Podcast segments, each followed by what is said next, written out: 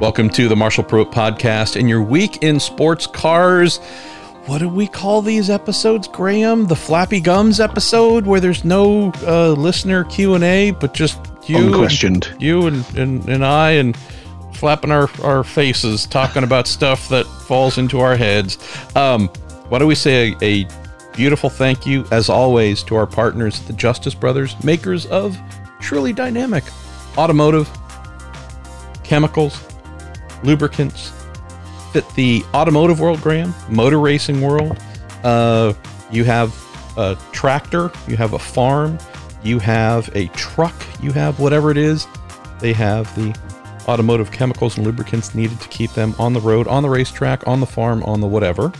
Uh, TorontoMotorsports.com, speaking of fine stuff, they make the things that make you and I maybe happier than we even deserve to be with all the motor racing memorabilia they have to sell. And then finally, Cooper Tires, those fine folks who make road tires, off road tires, motor racing tires as well. All three support our show as they have done for a really long time. And most of all, Graham Goodwin, thanks to our listeners who, despite their failing judgment, uh, tune in and ask us to keep doing these silly shows. So that's all I have to say. I'm going to shut up for the rest of the episode. It's 100% on Nah. you. Speak to you at the end.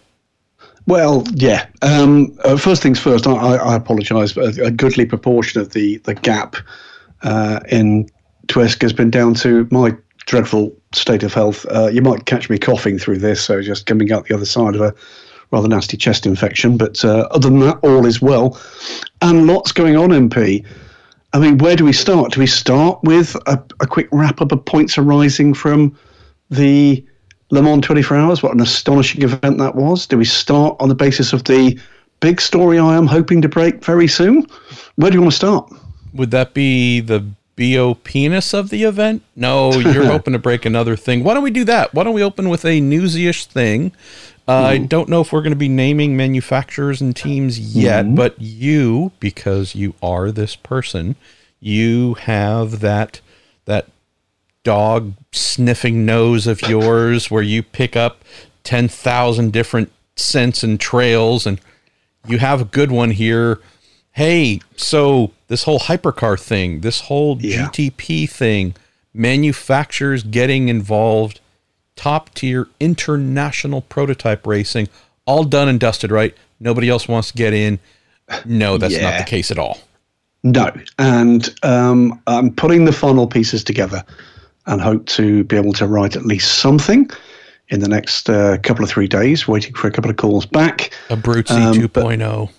Yes, a couple of strands that have been around for a little wee while, um, but it looks increasingly clear that this is a real thing. As you quite rightly say, not going to name the manufacturer just yet, but it's a major name. Um, this is not a boutique effort. Um, I think when people find this one uh, out, they're going to be surprised. Uh, this this is uh, if this is a, a real thing, it's an absolutely corking story, and it's a great name to have in the top class of sports car racing. So there is a bit of hashtag wait and see, for which I apologise, um, but this one I think well worth waiting for, and yeah.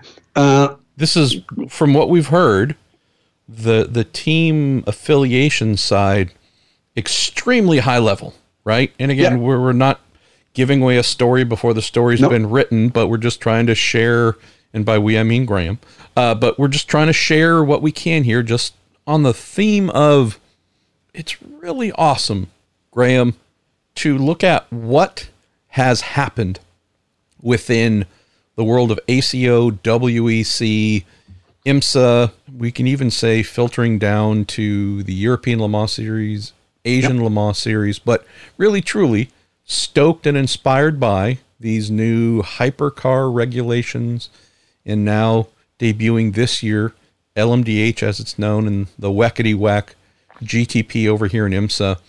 This is sparking something we have not seen in decades, if we're talking the volume of interest, first of all. And then, secondly, Graham spoke to a friend who lives near Watkins Glen. location of this weekend's six hour IMSA WeatherTech Sports Car Championship race. And he's telling me, hey, we normally go camping here at my home track. Camping's a huge thing at Watkins Glen. And although the race is often great that IMSA puts on, uh, I don't know if the fan turnout always burdens every single camping space. Friends telling me, uh, we're struggling to find a place. Normally we book. we don't have to worry about reserving our camping space early. Pretty much the week of, we can have our pick of whatever we want. Telling me, oh, mistake. The subscription, the interest for WeatherTech Sports Car Championship with this new robust top class is unlike anything he has seen in many years there. You were saying as well, ticket sales, advance sales for yep. WEC at Monza. Share that info too. But just getting to well, the greater point, this is transformational in all the ways we had hoped. Uh, it is, and you know we've seen it from the start of the season. I mean, the Roar test had a bigger crowd than many Rolex 24s I was seeing. Rolex 24 was a record. Sebring was rammed.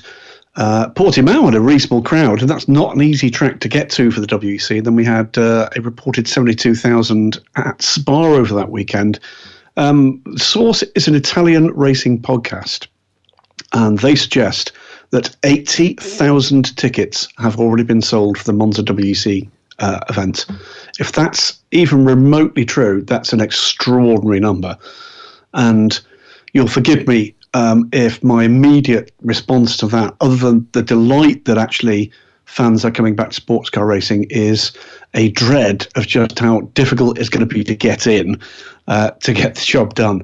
But uh, it, it's going to be, uh, I think, an extraordinary uh, second half of the season in the WEC. It's going to be an extraordinary second half of the season in GTP, in particular in IMSA WeatherTech Sports Car Championship. And this is only the start. I mean, we've got Lamborghini to come, we've got Alpine to come. We saw that car, MP. I don't know if you had a chance to look closely at the uh, the show car at Le Mans. It looks to me as if Alpine are heavily considering some form of arrangement for IMSA in conjunction with the launch of their brand uh, in North America. Yep. Uh, we then get into more Porsche customer cars, other customer um, uh, cars coming in the in the coming years as well. And it there, there really is a point here about just how far can this go at this point. Well, we need to create uh, Weckety Weck after dark and WeatherTech Championship After Dark, where we just run a secondary series, uh, all night races. But to the finer point here, and before we move on to looking at some of the lingering items from the 24 hours of Le Mans, as I love mm. seeing it in front of my man Sebastian Bourdais and seeing his eyes cross and wanting to punch me in the face. Uh, there's pretty amazing stuff that is continuing to happen on the interest and manifestation of hypercar slash GTP manufacturer uh, development and interest. I already mentioned one or two that we're waiting to have, you know, formally launched. Some that we hope to have confirmed here very shortly, including the manufacturer you're referencing. There have been some obscure ones, right? The don't call it a Vanwall, van wall, and Lord knows what else. But which, Even, by the way, it, it's worth mentioning uh, before we move on from that. That word not anywhere on the car now, at all. Rocky is, uh, I don't know if you heard him, but he's not happy about that either. No, um, he's a big fan.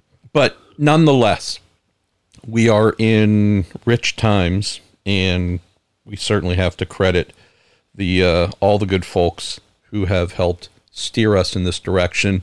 Let's talk about Le Mans let's talk about the my three most hated words and letters in motor racing. BOP. Uh, hey, Ferrari done won them a big old motor race on the 50th anniversary of their last time playing yeah. uh, at the the top tier. Um, I'll, I'll, mention one or two very quick things, but uh, then hand things off to you, Graham, to talk about the lingering BOP wrong, unfair, punished Toyota, et cetera, et cetera. Mm-hmm. Um, I probably wouldn't argue that Toyota was surprisingly uncompetitive. I'm not talking about the first lap or two um, or the very earliest parts of the race, but uh, where they seemed to do fairly well. But by and large, they didn't have much to show in terms of being able to chase down, catch, match Ferraris in particular. But here's one thing that stood out more than any to me, and I mentioned this in this week's Racer mailbag. Uh, every time you and I and Skippy or Stephen Kilbey or Martin or you name it, we're discussing, all right, who's going to be first out, who's going to win, who's going to this, who's going to that, leading the moments up to the race. I was pretty consistent in saying those Ferraris are going to blow up. Those things are going to fall apart, go nowhere. It's going to be an embarrassment. Not because I think they've done a poor job, but just they looked a little fast, but maybe fragile elsewhere, little unsorted. And even if BOP was intentionally tilted in their favor, Graham, yeah. there's nothing that BOP could really do in terms of winning them a 24 hour motor race. Um, boy, was I not completely wrong in thinking they were going to be basically the first out uh, or among the first out, but uh, they went hard and those things lasted and were kick ass, and I would say earned that victory from what I found to be totally unexpected levels of reliability. Could a better BOP have made Toyota more of a uh, pugilist in the ring with them instead of kind of off to the corner watching them just kind of go and do their own things? Probably, but you can't blame BOP for those things being not just fast, but lasting the whole way. But what are your, your post mortem thoughts? Did they get BOP wrong enough to the point of taking Toyota out of the race altogether? No, no, they didn't. I mean, uh, just to be clear, I mean, the, the principal thing was weight, wasn't it? 37 kilos, which is a chunk being added to the Toyotas. Um, but we're talking here about Toyota versus uh, Ferrari, and Ferrari got 24 kilos. So the difference is 13 kilos. And asking around what people expected that 37 kilos to make a difference of, so about 1.2, 1.3 seconds per lap, they reckoned around Le Mans. So if you're looking at the difference between the two, it's about a third of that. So you're talking fractions of a second per lap being the advantage that the Ferrari got. But ultimately, that didn't matter. Um, of course, it matters in the extreme, but you've got to beat the race. And the reality is that Ferrari beat that race. They did an astonishing job. Nobody ran fault free. It was, I think, a truly stellar 24 hours ra- uh, race. I mean, every factory led that race uh, at some point. Jota led the race uh, at one point before a substantial offer, FIA.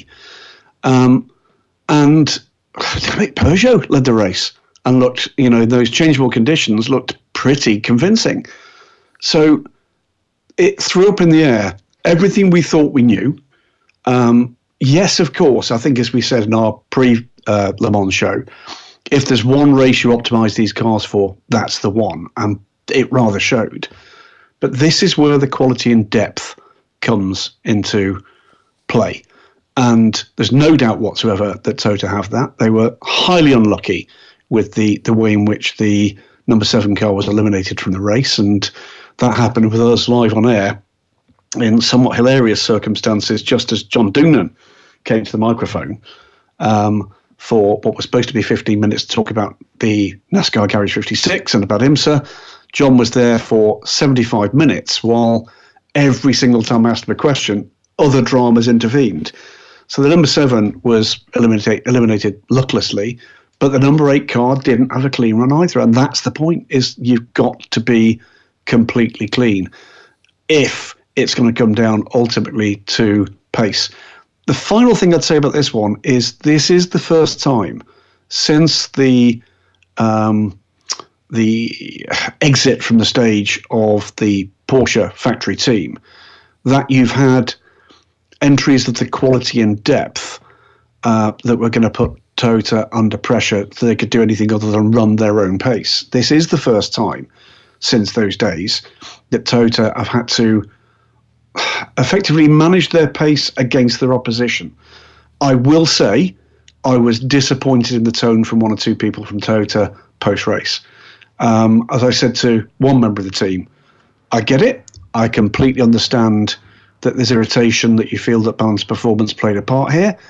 But here's the thing, guys. There have been times in the past where you've come in with a technical advantage, you know, in the post Porsche era, and then you've argued for more. You've argued for more as an advantage, whether or not it's to do with pit stop times or whatever. You've argued for more, and you've got it because of your political position, if you like, within the uh, the organisation at that time. It's a different game now, and uh, the final thing I said to the same person from Toyota is, look at it this way: the next time you win a race, and you certainly will win another race this season, you'll be able to say Toyota beat Ferrari. You've never, never had that as a an opportunity for Toyota Gazoo Racing um, to credibly use that as a positive. You've beaten the 2023 Le Mans champions, the Ferrari factory team. And all of a sudden, that's another layer at which the value of having this depth of competition uh, comes into play. The the bit I think that is probably a little more missed, and I, I feel it's probably something you want to have a, a, chat about here, MP, which is there is one element of BOP that I think was underplayed uh, with the changes pre-race, and that was we didn't see a change in platform BOP between the LMDH spec cars and the LMH spec cars. And whilst we did see a Porsche lead the race, we did see a Caddy lead the race, and um, excuse me, uh, we did see a Caddy lead the race.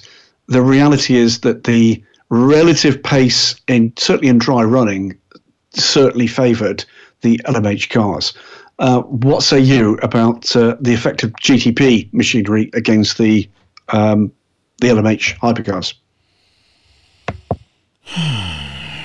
yeah, I mean, yeah, I'll be honest, man. You and I had this conversation last year uh, before yep. the cars debuted. You and I had this conversation at the Roar, at the Rolex 24, at Sebring, and wherever else, where I have said many times, and I'm not the only one.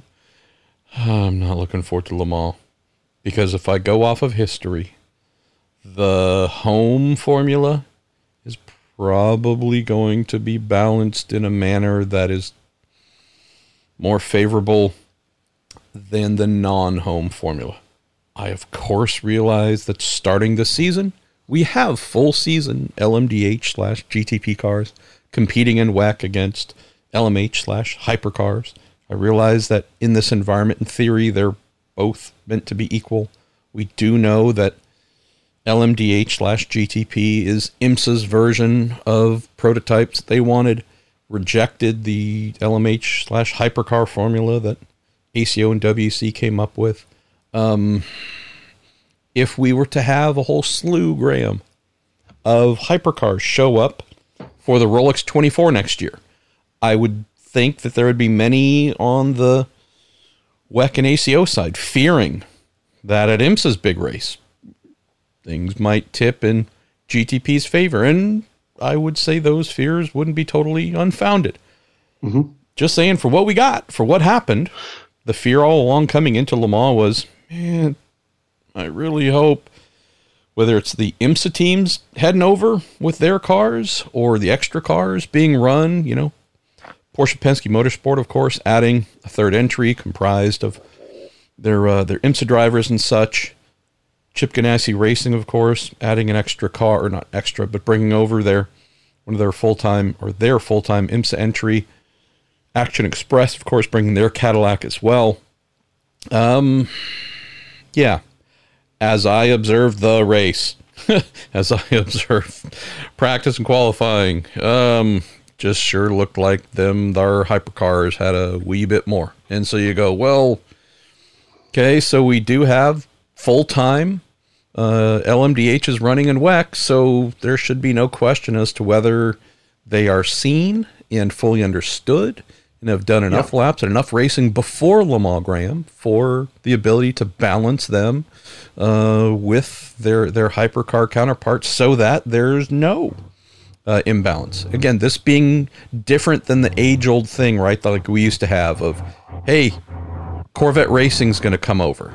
and they haven't been here all year, and the Michelin tire might be a little bit different, or there's going to be enough differences to where, if in this one off, this top flight American team is not super competitive due to BOP at the 24 Hours of Le Mans. Not that anyone's happy, but at least you can go, okay, well, they're kind of sort of seeing you properly for the first time, and this is what happens. That ain't the case here. Seen the cars, know them, balanced them, you name it just a little bit sad, brother, that it seemed like uh, too many LMDHs had no real chance of, of competing on an equal lap by lap level with the Ferraris. Last little just quick note here. Having been trackside for the vast majority of those 24 hours, I can tell you, in particular, the pair of Chip Ganassi racing Cadillacs. And I realize that they were knocked out on lap one. Unfortunate crash by Jack Aitken with that Action Express racing Cadillac. Obviously, long time doing repairs. They were never in the race properly afterwards. But if I'm just talking about effort, corner by corner, wherever I went, I swear those Cadillacs, in particular the two Ganassi ones that were contending, were driven harder than any other cars in the top category. And so to me, it was not a question of they going for a reliability run? Are they dialing back just a little bit? Are they hoping to succeed on the back end of the race by not pushing too hard up front and surviving? I didn't see any of that, brother. I saw a team that was more maximum attack than any other entry in the overall hypercar class, regardless of which formula the cars complied to. And so knowing how hard I watched those cars being driven, that's where it stood out like, damn, it doesn't matter. Sebastian Bourdais on maximum attack, the the terrible human being, uh, Richard Westbrook. He was an okay driver. I'll finally concede that. Uh, didn't matter who it was. Uh, they are driving those things to within an inch of their lives. Didn't matter. Uh, that was the thing i that made this, me sad. i love this bit. Uh, I'm not going to disagree. Um, with with that summary of it.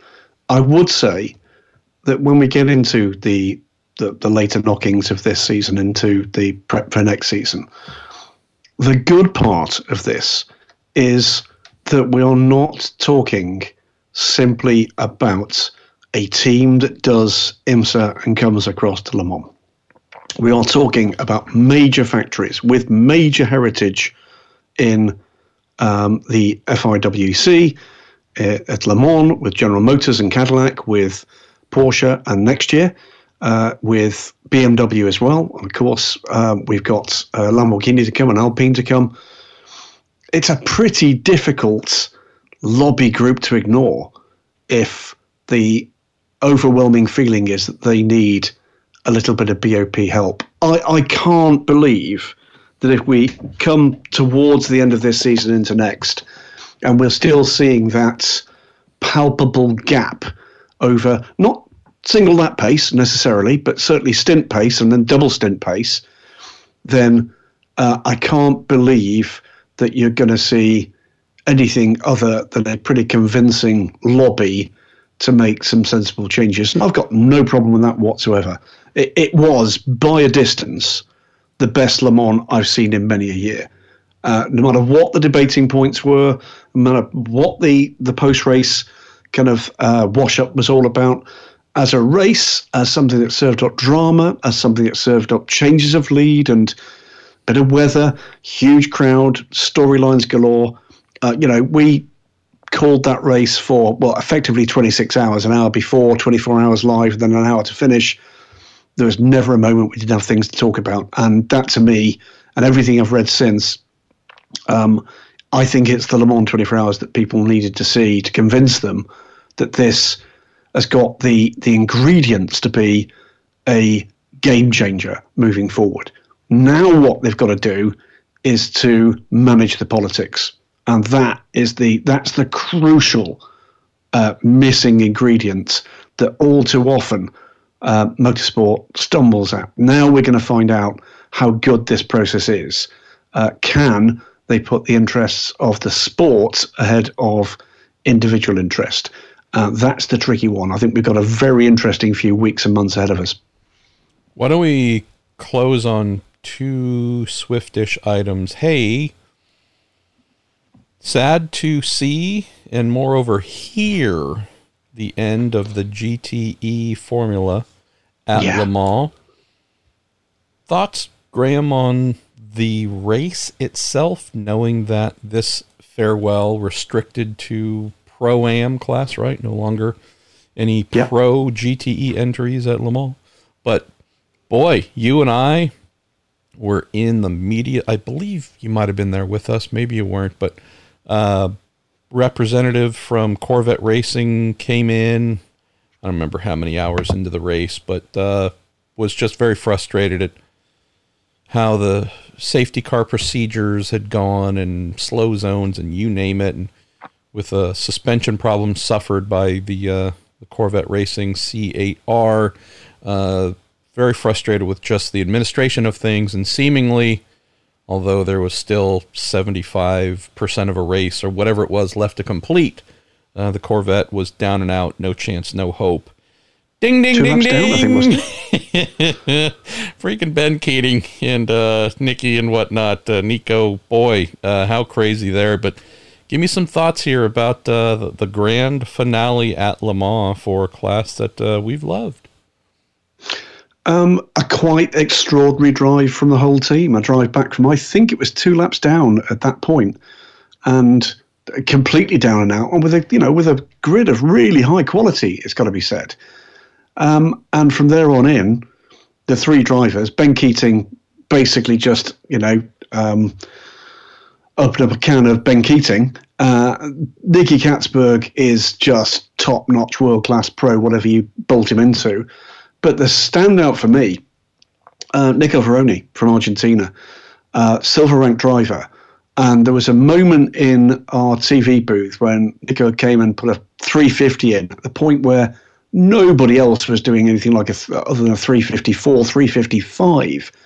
Uh, you know, it, it was a supremely able effort. And finally, you know, the things that were weighing on their minds, but come back in a moment, uh, if, if I will, to the safety car procedures, started to play back for them. But they they won that race on pace. Make no mistake about it. The pace was stunning. Um, that's one where I don't think anybody's been moaning and groaning about BOP, and it's another BOP class, of course.